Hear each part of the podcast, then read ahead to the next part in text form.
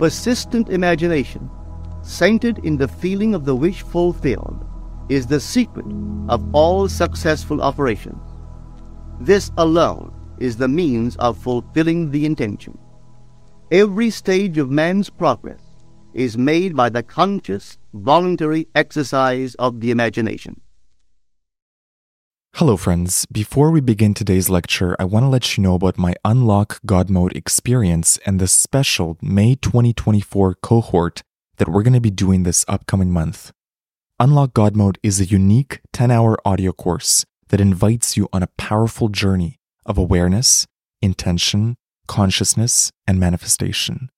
Inside the course, you'll be taught powerful tools and manifestation frameworks to help you unlock the next level of your reality, uplevel your creation skills, deepen your relationship with yourself, and develop a limitless mind, and also tap into absolute faith and trust in the divine.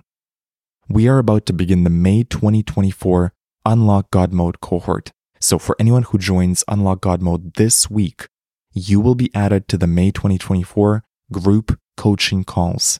These are bonus weekly group calls with me and other members of the group, and I'll only be doing them this May. Also, as a bonus, for those that join this week, you'll receive a one on one personal coaching call with me to help you with any challenges or goals that you have. So head over to unlockgodmode.xyz or use the link in the show notes to lock in your spot in the Unlock God Mode experience. For those that join, this will be an extraordinary life changing, transformative experience for you. And I'm so excited to have you in the group. I hope to see you inside the course. And now, enjoy this episode.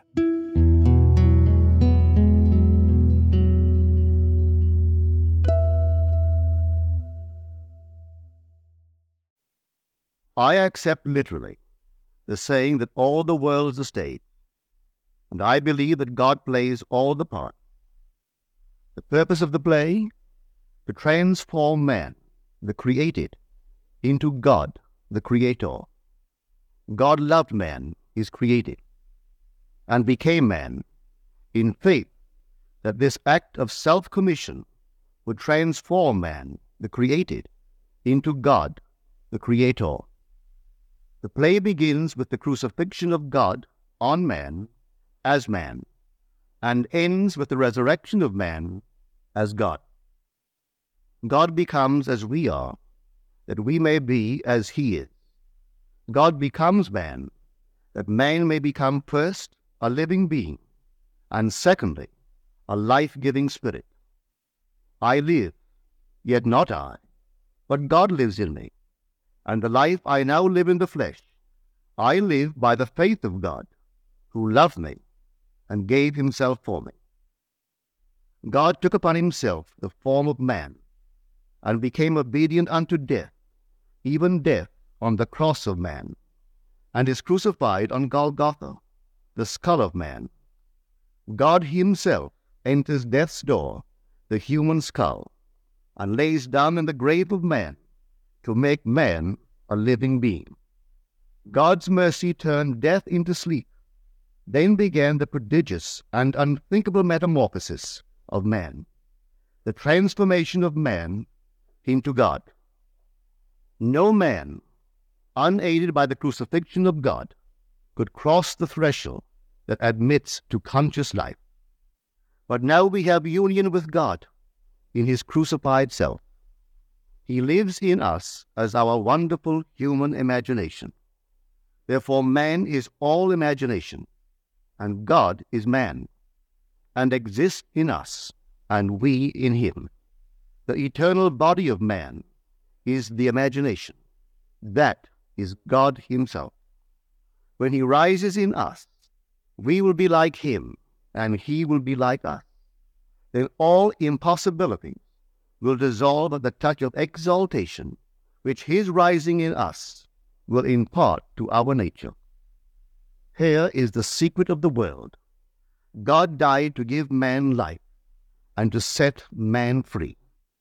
For however clearly God is aware of his creation, it does not follow that man, imaginatively created, is aware of God. To work this miracle, God had to die, then rise again as man. And none has ever expressed it so clearly as Blake. Blake says, or rather, has Jesus say, Unless I die, thou canst not live. But if I die, I shall arise again, and thou with me. Wouldst thou love one who had never died for thee, or ever die for one who had not died for thee? And if God dieth not for man, and giveth not himself eternally for man, man could not exist. So God died. That is to say, God has freely given himself for man. Deliberately, he has become man, and has forgotten that he is God, in the hope that man, thus created, will eventually rise as God. God has so completely offered his own self for man that he cries out on the cross of man, My God, my God, why hast thou forsaken me? He has completely forgotten that he is God. But after God rises in one man, that man will say to his brothers, Why stand we here trembling around, calling on God for help, and not ourselves, in whom God dwells? This first man that has been raised from the dead is known as Jesus, the first fruits of those who have fallen asleep. For man, God died. Now by a man, has come also the resurrection of the dead. Jesus resurrects his dead father by becoming him. In Adam, the universal man, God sleeps. In Jesus, the individualized God, God wakes. In waking, man the created has become God, the creator, and can truly say, Before the world was, I am. Just as God in his love for man, so completely identified himself with man that he forgot that he was God. So man, in his love for God, must so completely surrender himself to God that he lives the life of God and no longer that of man. God's play, which transforms man into God, is revealed to us in the Bible. It is completely consistent in imagery and symbolism. The New Testament is hid in the Old Testament, and the Old is manifested in the New. The Bible is a vision. It is not a doctrine or a ritual. The Old Testament tells us of God's promises. The New Testament tells us not how these promises were fulfilled, but how they are fulfilled. The central theme of the Bible is the direct, individual, mystical experience of the birth of the child. That child of whom the prophet spoke. To us a child is born, to us a son is given, and the government will be upon his shoulder, and his name will be called Wonderful Counselor, Mighty God, Everlasting Father, Prince of Peace. Of the increase of his government and of peace there will be no end. When the child is revealed to us, we see it, we experience it, and the response to this revelation can be stated in the words of Job I had heard of thee by the hearing of the ear, but now my eye sees thee. The story of the incarnation is not fable, allegory, or some carefully reasoned formula to enslave the minds of men, but mystical fact it is a personal mystical experience of the birth of oneself out of one's own skull, symbolized in that of a child wrapped in swaddling clothes and lying on the floor. There is a distinction between hearing of this birth of a child from one's own skull, a birth which no scientist or historian could ever possibly explain, and actually experiencing the birth, holding in your own hands and seen with your own eyes this miraculous child, a child born from above, out of your own skull, a birth contrary to all the laws of nature. The event, as it is recorded in the Gospels, actually takes place in man.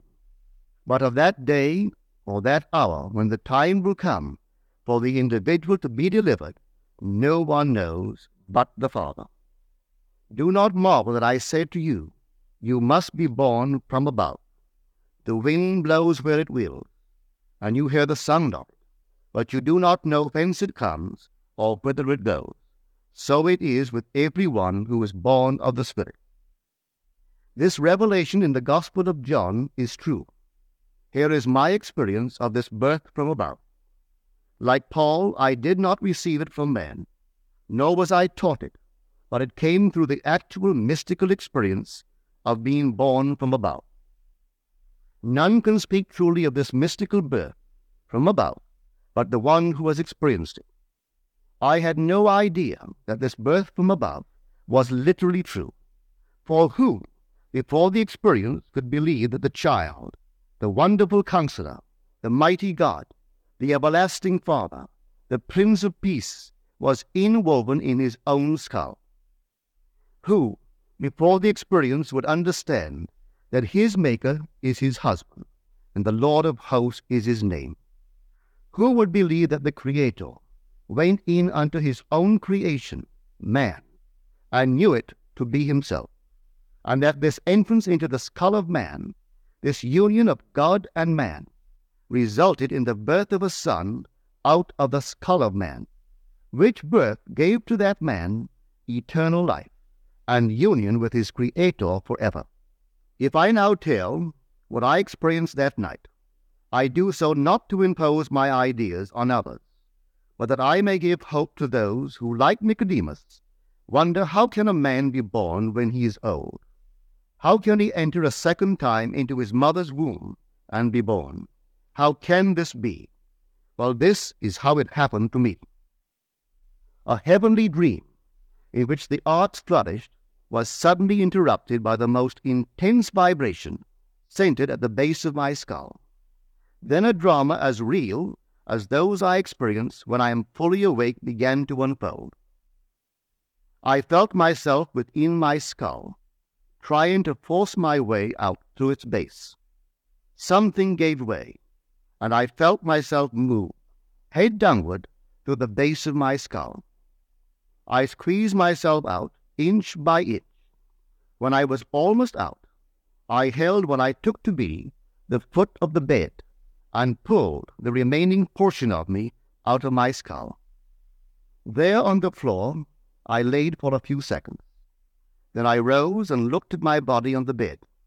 It was lying on its back and tossing from side to side like one in recovery from a great ordeal. As I contemplated it, hoping that it would not fall off the bed, I became aware that the vibration which started the whole drama was not only in my head, but now was also coming from the corner of the room. As I looked over to the corner and wondered if that vibration could be caused by a very high wind, a wind strong enough to vibrate the window, I could not believe that the vibration which I still felt within my head was related to that which seemed to be coming from the corner of the room. Looking back to the bed, I discovered that my body was gone but in its place sat my three oldest brothers. My oldest brother sat where the head was. My second and third brothers sat where the feet were.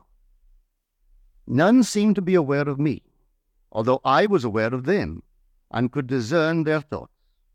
I suddenly became aware of the reality of my own invisibility.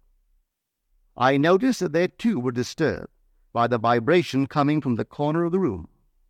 My third brother was the most disturbed, and went over to investigate the cause of the disturbance.